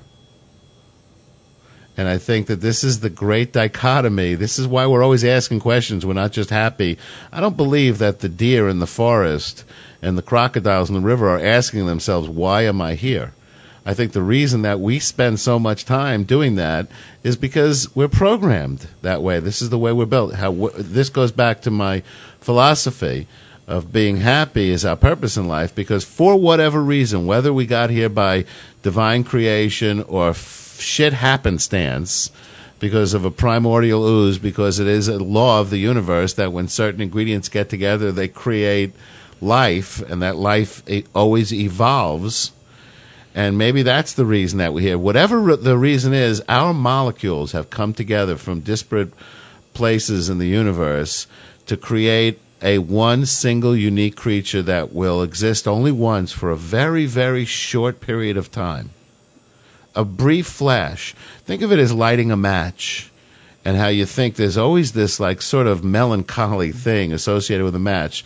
It starts out with so much hope and it goes away so quickly Right, like a shooting star. like a shooting star. But even with a shooting star, you can think logically it's continuing on somewhere else. No. Don't try to fool me with your logic. It goes right into my gutter of my house. And we're gone. And at the end, let me tell you something, Poe. And I know you know this. In a hundred million years from now, That's when I start. that's only when you will then just start being dead forever. And there is no end to the end. That's me waving my arms around like Norton those first couple hundred years. Get ready to address the ball or something. Clearing the fucking piece of paper there to write out his last name. it. Before I write a little something. That's the first couple billion. That's right. And so I believe that we have basically won the cosmic lotto, that we get to live this brief flash of moment. And there it could only be one fucking thing to do with it. If I was to say to you, hey, you get 10 seconds on that fucking coolest fucking ride in the world, you're going to fucking relish every billionth of a second of it. And you'll remember it for the rest of your life. The rest of my 10 seconds? No, I'm not saying you live for 10 seconds. I'm saying get on that ride for 10 seconds. Uh huh. It's the coolest fucking ride in the history known to mankind. And you will enjoy every fucking billionth of a second of that 10 seconds. right. And when you get off that ride, you'll spend the rest of your life remembering that fucking ride. Right. Right. And that's what I'm saying we should live our lives like. That's what we should fucking do. We should, our purpose is to be happy uh, because that's the only rational thing to do with this incredible gift. Well, you're right there. You know what uh, Doug Stanhope says? He says, They're always telling me I got to live life like uh, there's no tomorrow. You know, like this is your last moment on earth. You know, really to get as much out of life as you can. Is you know, but they never tell you what happens when you like, you know, have no more money. You know, like fuck, I don't know what the fuck he says. No, I know what you're saying, but the truth is, that's bullshit. You can't live like your life like there's no tomorrow. Right. If you're gonna, if you the the best, coolest way to live is exactly what you believe, is to figure out what you believe and to live that way. Imagine if everybody just fucking did that. They didn't spend their time trying to convince everybody else to believe their shit. You know, you always ask yourself if these fucking people really believe in heaven and hell and judgment day, then why don't they just shut the fuck up? right? Yeah, let God take care and of let it. God take care of it. Who the fuck, man, do they think? They, and the they got to be God's little elf helpers. what are they? The fucking hall monitor of the fucking them? world? Uh, just- they woke up one day. the They thought Jello I- monitor. it must be my responsibility to, to fuck with you. No, they, they they they always pull this bullshit. Oh, we have to fucking change. That we we can't have the sh- porno on TV because what if the fucking children see the fucking porno? Let me tell you something. First of all, beside the fact that as a child, You're not I, very sexual. I couldn't get enough porno. no, I couldn't Oh, give a fuck about porno, and I don't believe that any child that was exposed to porno ever became malaffected by it. And by the way, what do you think was going on for the first quarter of a billion years They with everybody fucking each other? fucking people. Come on. We managed somehow to survive. Yeah, we still built the Empire State Building after all that. Exactly. Exactly. I always say we, but you know, Yeah, no, I, I'm included in the Empire State Building Yeah. deal. yeah, Absolutely. I'm. I'm taking full credit and faith and credit for that. right. Imagine what a fucking world it would be if we all just lived our lives according to what we believed. Just an incomprehensible fucking thought. And you didn't spend your whole fucking life fighting off other cocksuckers who wanted you to believe the stupid shit they believed. Yeah. They lived their fucking lives, and you lived your fucking life, and everybody would get together to form just enough government to protect the borders and take out the garbage. And that's it. And mind your own fucking beeswax. If I want to fucking drink Drano, or I want to teach my children that the moon is made of green cheese, or if I want to fucking uh, put a fucking still in my backyard, or run a floating crap game, or anything else that offends the church but doesn't hurt anybody else, fuck off. Just fuck off. Enjoy your fucking pristine harp playing fucking Jesus filled life. And you know, Yeah, live, really enjoy it. li- yeah, really fucking enjoy it by not worrying about my damnation. Yeah. Because We know we're going to hell. because there ain't no fucking monster in the sky. There ain't no fucking judgment day. There ain't no meaning to it all. What do they actually tell themselves when when you throw that argument back at them? Like, you know, why don't you let God take care of it? Well, I don't believe I've ever really had the, uh, that meaningful. Uh, I've ever gotten to that point with a Christian, because usually they sort of nod and give you a patronizing, you know, kind of smirk. People bail when you start Yeah. shaking their religious yeah, beliefs. they really do, man. They really do. They, They can't. start sweating. They're really not open to rational discussion about it. They, they they have this light on that goes non-believer, non-believer, alert, alert, Right. Different thoughts flood their brain. and they, they, can't hear nod and they nod and they smirk, and they think to themselves, "Oh Lord, this man has been sent to tempt me." I am with you, my Jesus, at this moment. I don't hear what he's saying, la la la. And that's what they do. I remember this guy walked up to me in a um, parking lot outside of a superstore on Long Island, and he said to me, "Would you like to buy some, uh, you know, uh, pep- uh, juicy fruit for the Church of the Lord of Saint Jesus and the S- Seven Sisters of God?" And I said, "What? You're selling gum for God?" I said, "Does he know you're doing that?" And I like look look up towards the sky, and the guy like sh- sh- the guy. You remember that scene where where Glinda the Good Witch says, "Now be gone before someone drops a house on you," and and Margaret Hamilton like looks up at the sky for a second, like what? That could happen. That's what this guy did. And that's what this guy did. He gave like a fucking sky take. No. And I said, man, if I were you, I would get in your car right now before he figures out what's going on down here and find it out that you've been selling chewing gum and telling people it's for him. And man, I, I just shudder to think. If he ever gets to If he ever this out, wind of what's going on in this parking lot, man, you are in some serious shit. I might start praying on that. And he gave me a look Like, dear Jesus, I'm in the presence of Satan right now. Yeah. Oh, you remember that movie with Michael O'Keefe where he got uh, he got put into a cult, and, he, and then he wanted to eat a hamburger when no one was looking. Was this a comedy? No, no, it's serious. He was just this kid that got sucked into a cult because of a pretty girl, and he got really into it. You know, they love bombed him and they did everything, and uh, they, you know, he became a vegetarian or whatever it was to keep the protein out of the body so that their minds would wilt. You know, they listen to whatever the Right. leaders would say, and then one day he's like trying to sell flowers in the mall. And he sees a hamburger stand right there, and, he starts slavering. He he eats it down, and then he and starts wait, like pulling it wait, out of his mouth. the guy next to him turns Uh, into like a human hamburger. no, everyone's looking at him like, "What the hell is this guy into?" And then he starts taking it out of his mouth, and he starts beating himself up, and he, you know, he. he Do you remember that cartoon, by the way, when we were kids? Exact. When the fat and skinny guy were marooned on a desert island.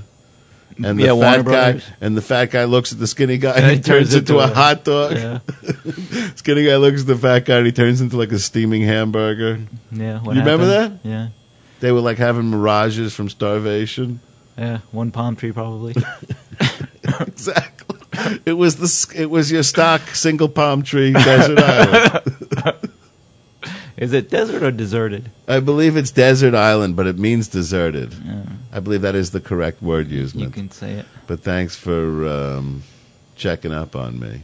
No, just for my own curiosity. I believe that the co- co- colloquialism is deserted island because people don't realize anymore that desert island means sort of like slang for deserted All right, island. is it implying that they u- used it's to be not inhabited? a desert. No, it, it, it's if it's deserted?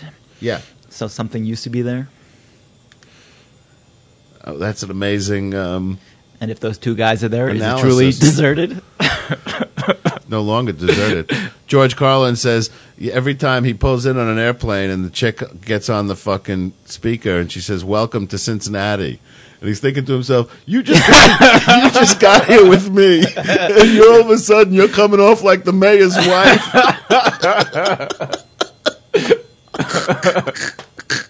you just pulled in with me. What's going on here? Yeah. So we built this city on rock and roll. You've been listening to the ravings of a clown this Wednesday, March the 22nd, the year of our Lord 2006. Extra special thanks go out to all those folks that have tuned in from uh, hither and yon. Bob the engineer was supposed to provide me with a list. Do you have the list, Bob? Bob? Is there anybody on the air? Extra special thanks to all our listeners tuning in from the United States, Canada, United Kingdom, Germany, Australia, South Africa, Antigua, and Barbuda. Both. Apparently, there's one guy on each island. Yeah. Spain, the Netherlands, Argentina, Malaysia, China People's Republic of, Slovak, Slovak Republic, and Japan. Uh, extra, extra special thanks to a brother of sin hanging behind the glass and in the chat room. Kind of magic how he switches back and forth. Uncle Jay, and of course SPo, for joining us behind the glass this evening for a special uh, ravings of a clown. Yeah, what glass? Bob the engineer has asked me to remind you that if you've missed any portion of this evening's show, we'll be recast at 2 a.m. and then 2 p.m. following Theater of the Mind. all time. I get it. Theater of the Mind. What do you mean? The glass. Behind the glass. Well, in the studio here, Bob is the Studio. behind. Here at Jester Radio Studios, there is a booth that we're in. Uh-huh. And then behind the glass is the engineering room where Bob the engineer hangs out. He's unmiked because his voice is unsuitable for. He's knocking on the glass. yes, Bob. I think he's saying he's holding up a sign. It says, It's 4 a.m. in um, New York. um FM. The temperature 32 degrees. I was at a radio station when I was a kid. Another tour I took to, a, I think it was LIR actually. Oh, yeah? with Laura Bernstein. and um, I wasn't a tour. No, somebody was on the radio actually. I think it may have been me, actually, about it being on a drug program. And uh, there was like this round table with like a shrink and a couple of other people, you know. No. And yeah, No. No. I think it was LIR. Yeah. You collecting your thoughts?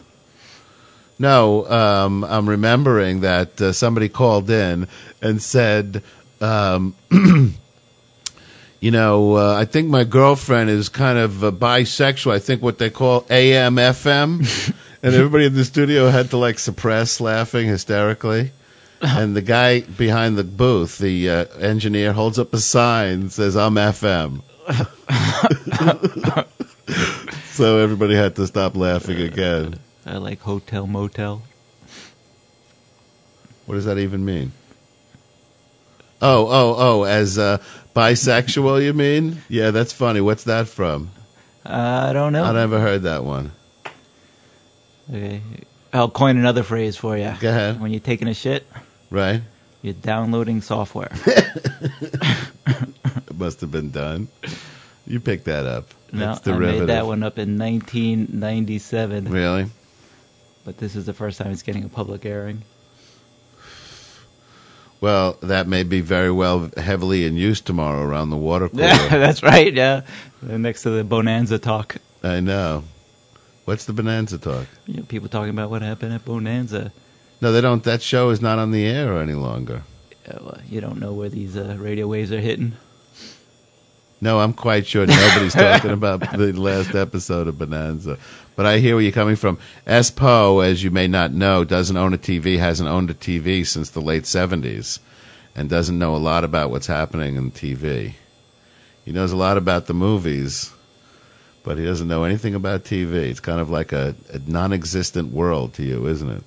It's about time. It's about space. It's about two men in a crazy place. Yeah, again, that and Dobie are off the air. Oh shit!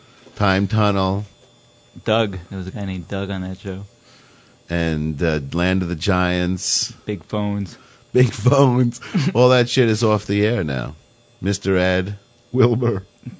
Best line in Mr. Ed is uh, Mr. You know Alan Post, whatever his name is Uh, on the show. Right.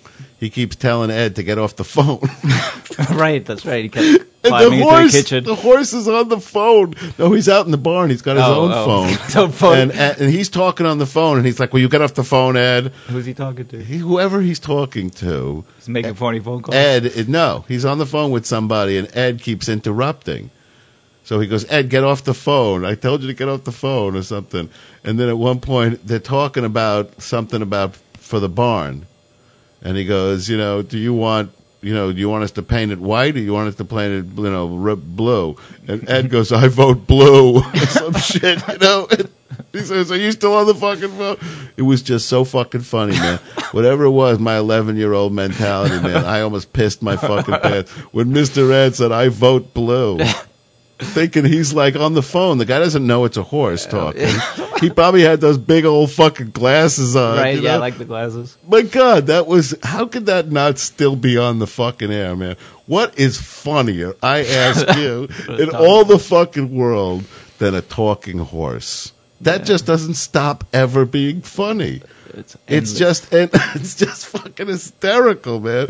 The horse was talking and he was like the snottiest, funniest fucking pushiest fucking yeah. You know what? I can't remember what uh, what he would do all day.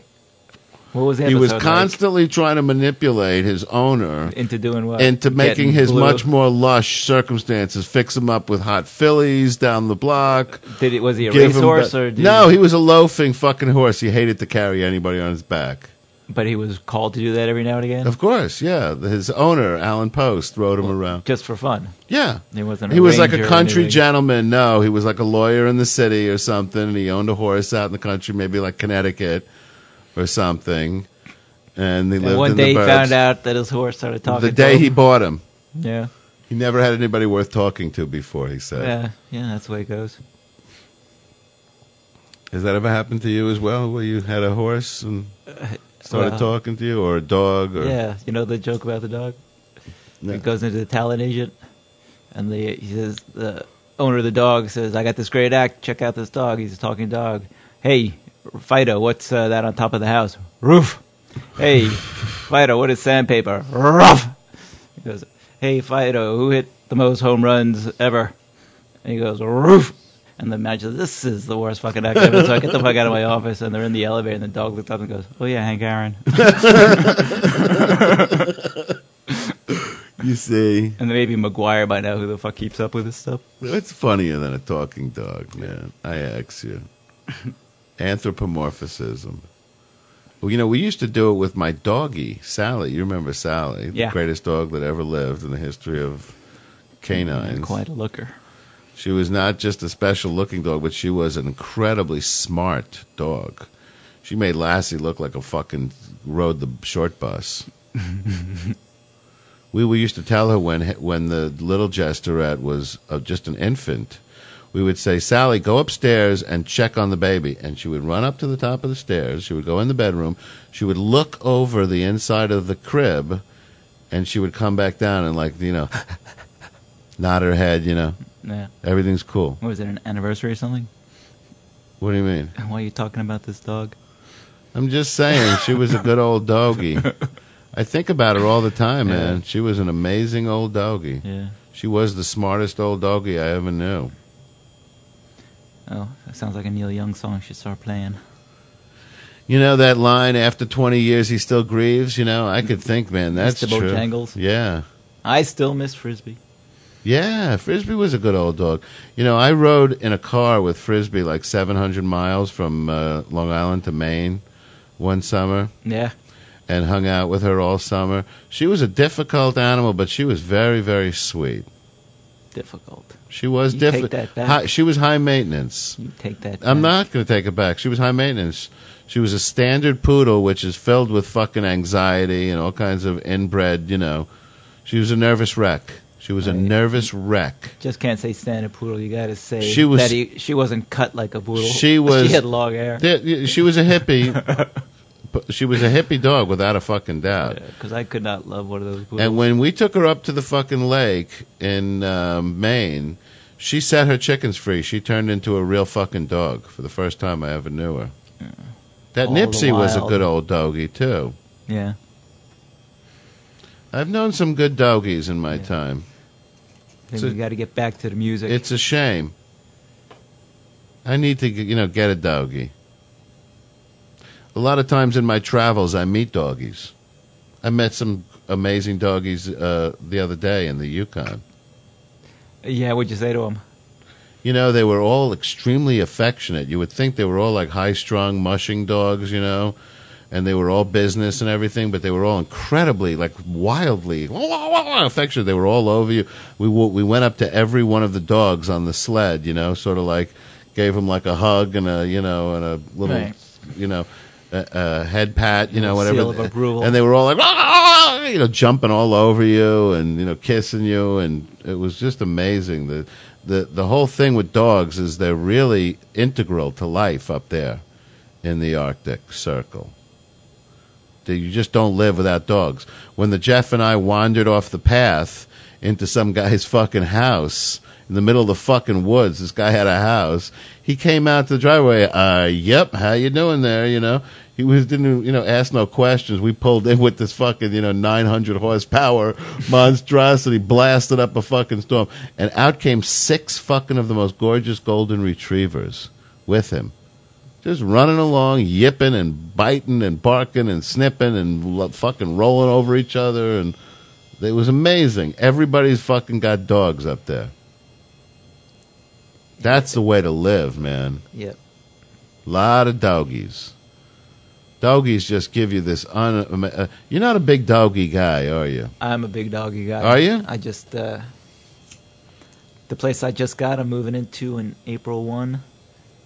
When I looked at the place, they said it allows dogs. Down in Jew City, right? You're moving Yeah, into a house Village. right in the heart of the thick of the Homo Jew center of the Greenwich- universe. Greenwich Village.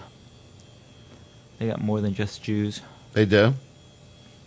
More than. They have African Americans. You know what? I don't know if they're American or not.